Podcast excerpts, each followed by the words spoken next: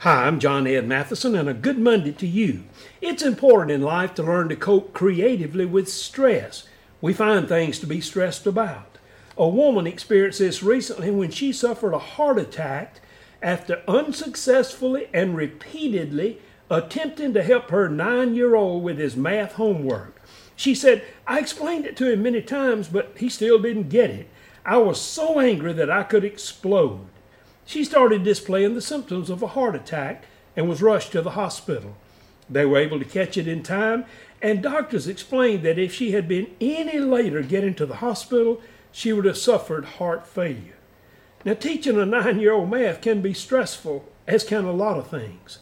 The Bible teaches us that God can sufficiently lift us above the strains of stress. Ask God today to help you handle your stress.